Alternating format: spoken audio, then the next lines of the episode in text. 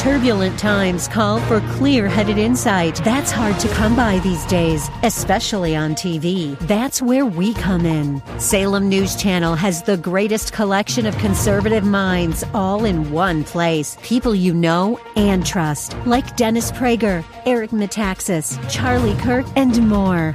Unfiltered, unapologetic truth. Find what you're searching for at snc.tv and on Local Now, Channel 525. Glorying in the one thing that matters. Let's talk about it. Next, here on Times of Refreshing.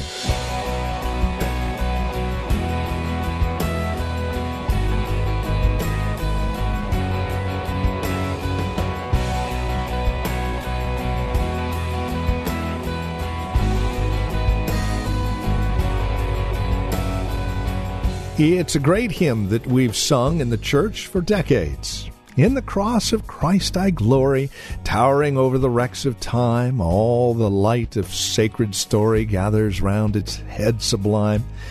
But what does it mean to glory in the cross? Well, from the eyes of the Apostle Paul, we get a clear view of the answer here in Galatians 6. Hi, welcome to Times of Refreshing from the Well, a Christian community here in Livermore, California.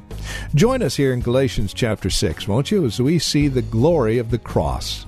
Here's Pastor Napoleon Kaufman now with today's broadcast of Times of Refreshing. There's nothing the enemy could do. If people really embrace the transformation process, which should be a blessing, that they pray prayers like, God, transform me, change me, make me what I could never make myself. Lord, I don't want to be a performer. I want to be transformed. I want you to do something on the inside of me.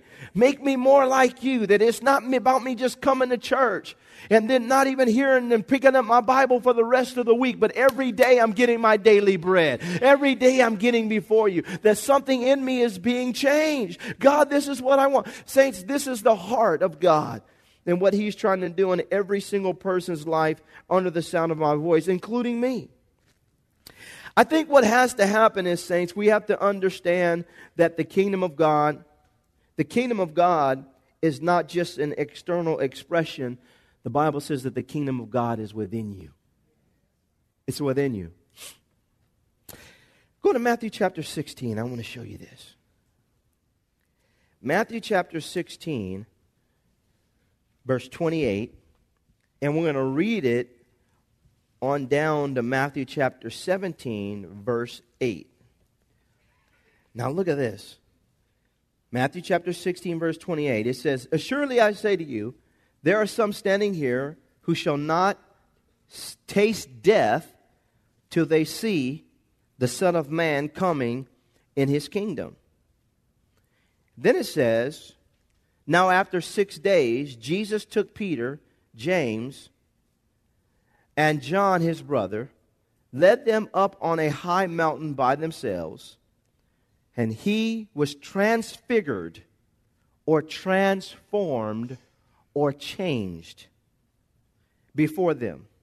His face shone like the sun, and his clothes became as white as the light. And behold, Moses and Elijah appeared to them, talking with them. That is the law and the prophets."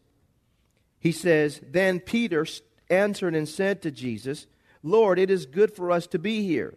If you wish, let us make here 3 tabernacles, one for you, one for Moses, and one for Elijah.' While he was still speaking, behold, a bright cloud overshadowed them, and suddenly a voice came out of the cloud saying, 'This is my beloved Son, in whom I am well pleased.' It says, 'Hear him.' And when the disciples heard it, they fell on their faces and were greatly afraid.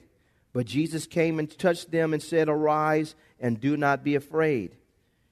And then he says, 'When they had lifted up their eyes,'" look at the saints, "'they saw no one but Jesus only.'" He said, you're going to see the kingdom.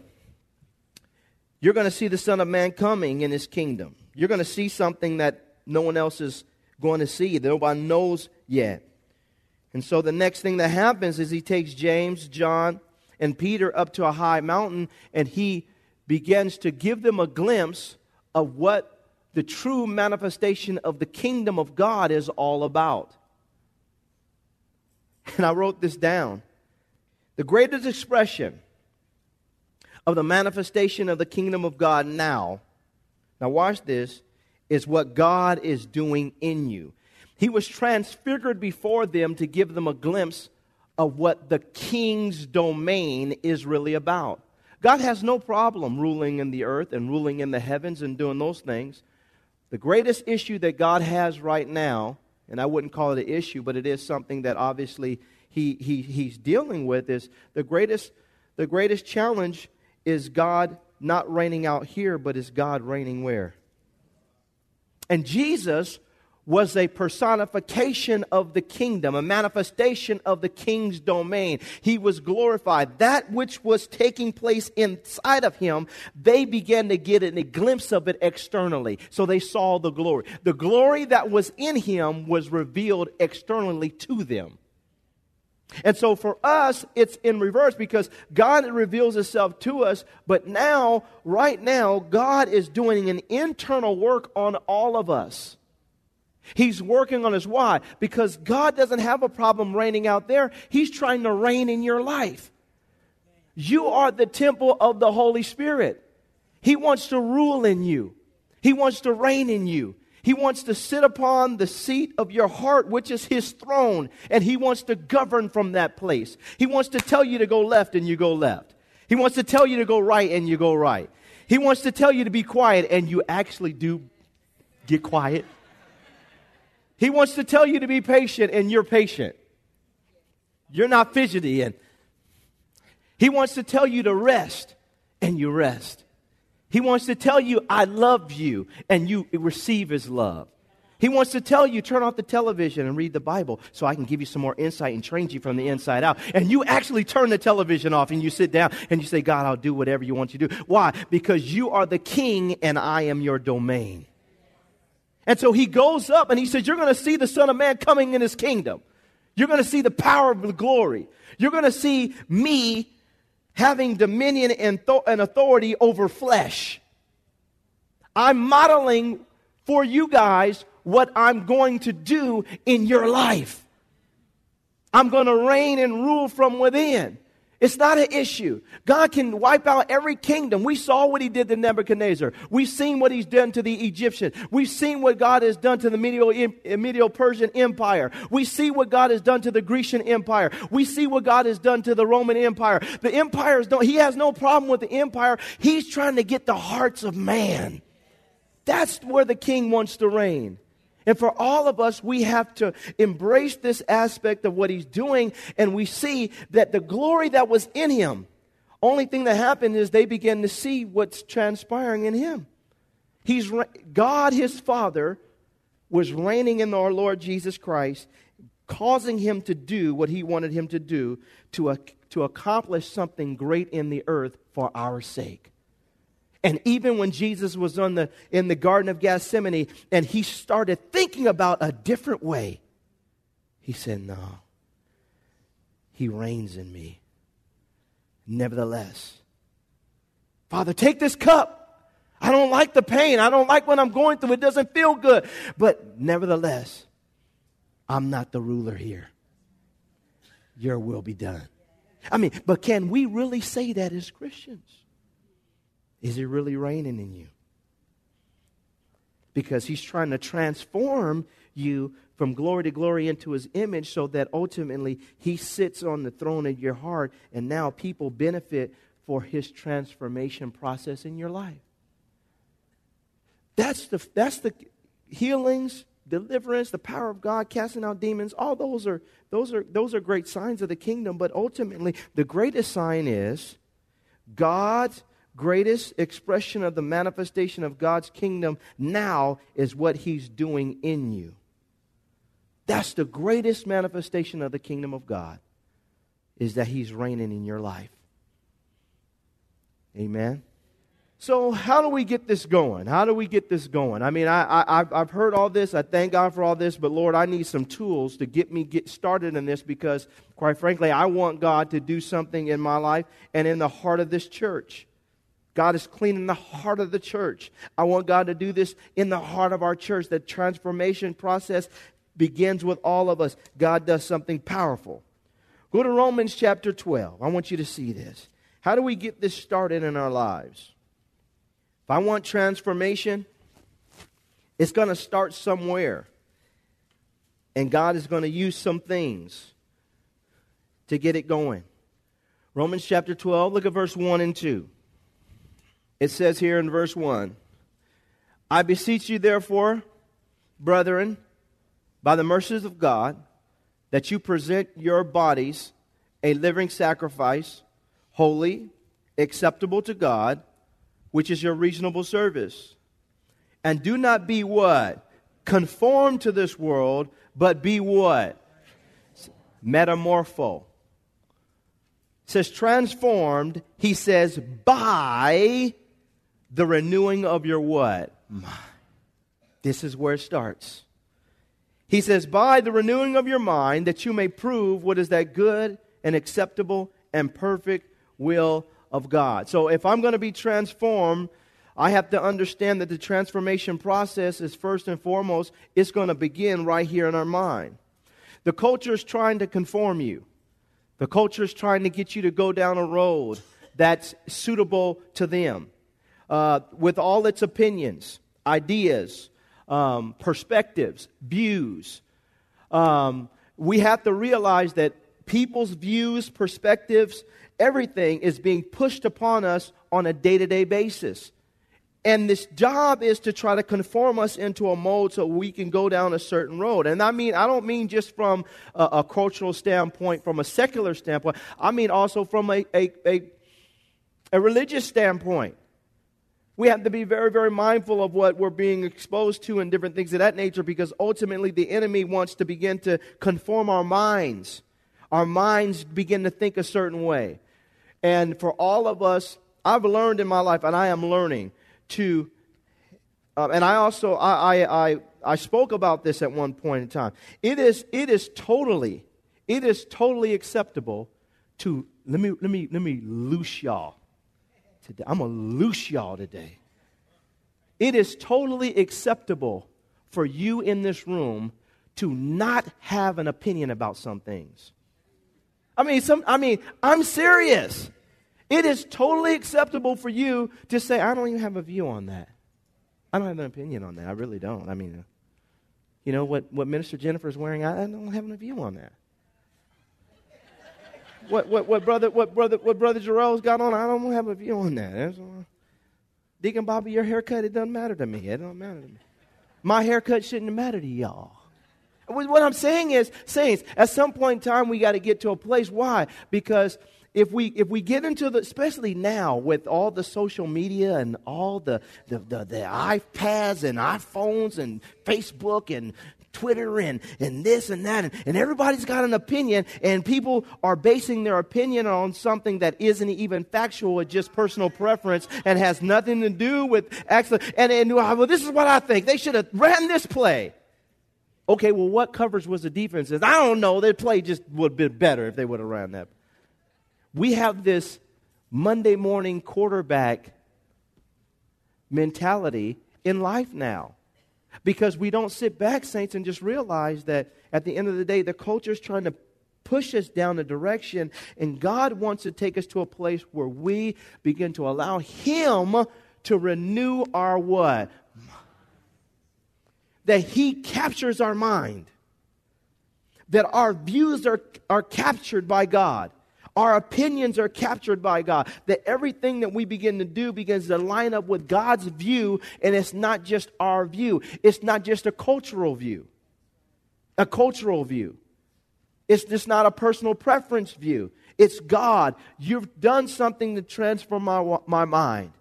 And so if I'm going to experience transformation inside, in my heart and everything else, he says I have to be transformed by the renewing of my mind. Number one, God is going to use His Word to transform your mind, which in turn is going to transform you or help the process of transformation in your life. Saints, I refuse to take personal responsibility for whether you are being fed or not. I'm leading you to pastures, and I'm going to give you this message. But you know what? You got to read on Monday. You got to get in your word on Tuesday. I can't, come out to Bible study. We'll try to help you on Wednesday night. But Thursday, you got to get in your daily bread. When the children of Israel were wandering through the wilderness, understand that manna came down every day. You had one day to eat that manna. If you tried to eat it the next day, it was stale. It was dead. It wasn't going to work for you. They had to come out. They had to get it. And they couldn't save it. They had to digest, eat what they got that morning. Give us this day our what? Some of us, we feasted on last month's meals. Now, I'm not saying, obviously we're missing the messages and we go over messages. You guys understand what I'm trying to say. The point I'm trying to make here is, saints, get in the Word. Because why? God is going to transform you through the Word. The Word of God is going to get in you. And He's going to start changing some views. You're washed by the washing of water by the what? Word of God. God washes you. And what does it do? It transforms you. It helps the transformation process, because God can be working on your heart, but if your mind doesn't line up with your heart, you're going to be stuck, amen, and confused. And so what we want to do is allow God to renew our minds. Saints, number 2, if I'm going to get my mind renewed, I need to begin to pray. Consistently pray. Saints, we have to also begin to ask God to baptize us in the Holy Ghost, so we pray in the Spirit. God begins to wash our mind when we sit before Him. We begin to pray in the Holy Ghost. Get before Him. God does something on the inside of us when we develop a consistent prayer life. Most people, and I'm learning this in life, that what people are calling God speaking to them in a lot of ways is just their emotions talking to them. It's a fine line. But prayer helps us to begin to decipher and to discern when it's God and it's just a feeling or my emotion. We need God, but it takes intimacy with God. It takes time in prayer, amen? And I mean in prayer, not just so I can get things, but in prayer so I can just learn. I mean to sit and pray and say, God, I just want to learn your voice. And it takes time to discern God's voice, amen? Number 3, if I'm going to have my mind renewed, I have to understand the power of praise and worship. Praise and worship helps to posture and position me in a position where God can begin to communicate with me. My heart is open. Now He begins to change my mind. A song can change the way your mind is going. Amen? He will give you the garment of praise for the spirit of what? He'll lift that heaviness right off you if you just begin to praise Him. Begin to thank God. Begin to shout. Begin to give God glory. When the enemy comes in like a flood, we got to learn to begin to praise God. And the Spirit of God will lift up a standard against Him. We got to learn that God, this is a part of what we do so that we can grow and God can transform me. I can't just come to church on Sunday and praise God. When you leave this place, you should have some praise and worship music when you're driving, amen? When you're doing the laundry, when you're in the house. God is good. I'm praising God at all times. It's a lifestyle. It keeps the enemy at bay and it changes my mind. You know, one of the things that really gets us in trouble, saints, is that we can magnify the enemy and make God small in our lives. We got to learn to make God big. Praise and worship. And it helps us to get the right perspective. And what does God do? He changes our mind. And then number 4, if I'm going to have my mind renewed, I have to embrace good fellowship. You know, sometimes getting around the right people can bring you out of something that you're in from a thought process standpoint. You know, and I mean the right people. I mean, we need people around us that really have God's heart in view, that we see transformation in their life that causes us to, and God through them, good fellowship is awesome, because one word from a person that is spoken under the inspiration of God can change the way you think about everything. You gave your life to God because somebody gave you a word. Somebody can. How shall they hear without a preacher? Somebody came and had the word that shifted your thinking. Man, maybe Jesus is real. Well, we need people around us that they have the right perspective. And what does it do? It helps to transform our mind. We have to embrace that. Thank God for that, because in transforming my mind, God is going to transform me. It all starts with my mind.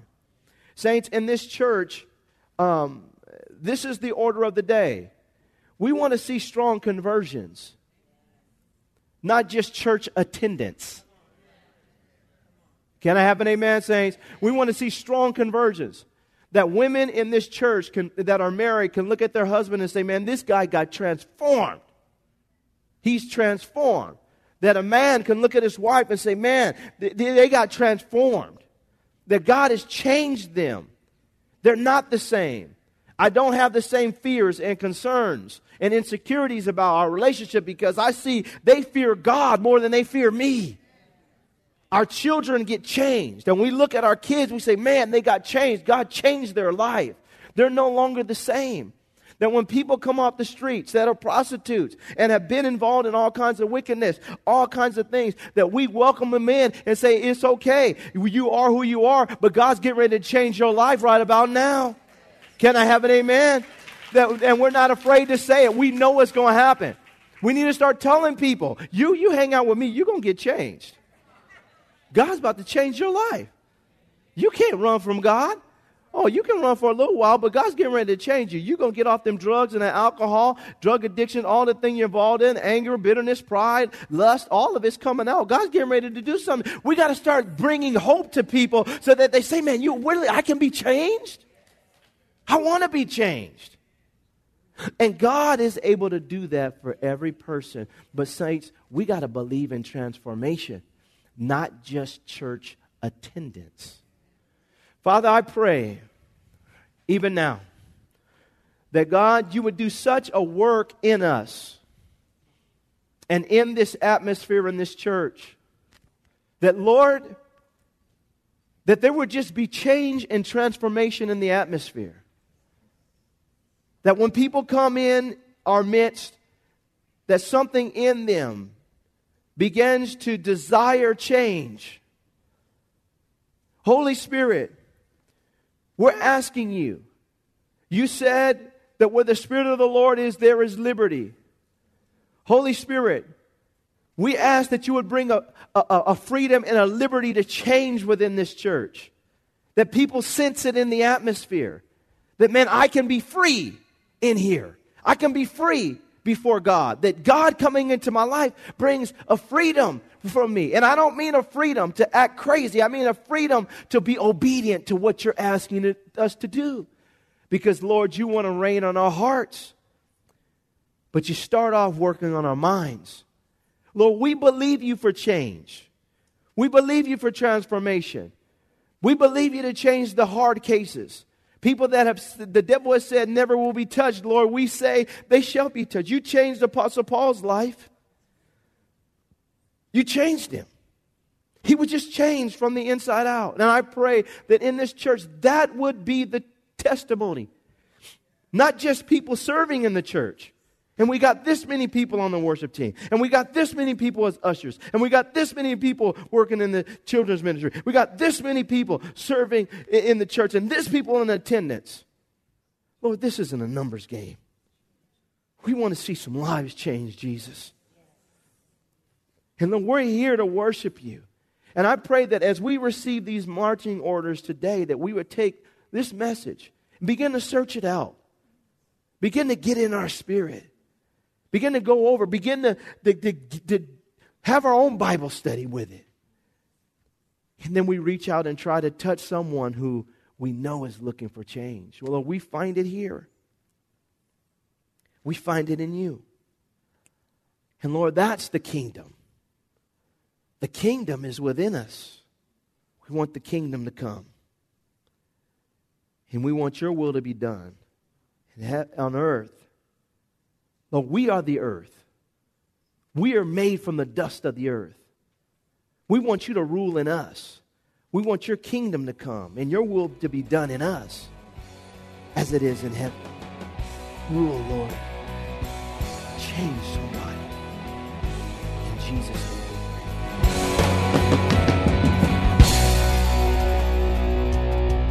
Thank you for joining us for Times of Refreshing with Pastor Napoleon Kaufman. This program is a production of the Well Christian Community, and we pray this message has blessed you in a special way. If it has, please let us know by contacting us today. You can write to us at the Well Christian Community, 2333 Neeson Drive. We're here in Livermore. The zip code is 94551. You can also contact us by phone at 925-292-7800. That's 925-292-7800. Learn more about us, as well as drop us an email at our website, thewellchurch.net. Again, that's thewellchurch.net. On our website, you can also click on the link to access our page on Facebook, or search for The Well Christian Community while you're on Facebook. You can also follow Pastor on Twitter with the address at Napoleon Kaufman. All one word. And then we would invite you to join us again next time as we continue our studies in God's Word for Times of Refreshing. Until then, may Jesus Christ be highly exalted in your life, and may He bring you a peace that passes all understanding.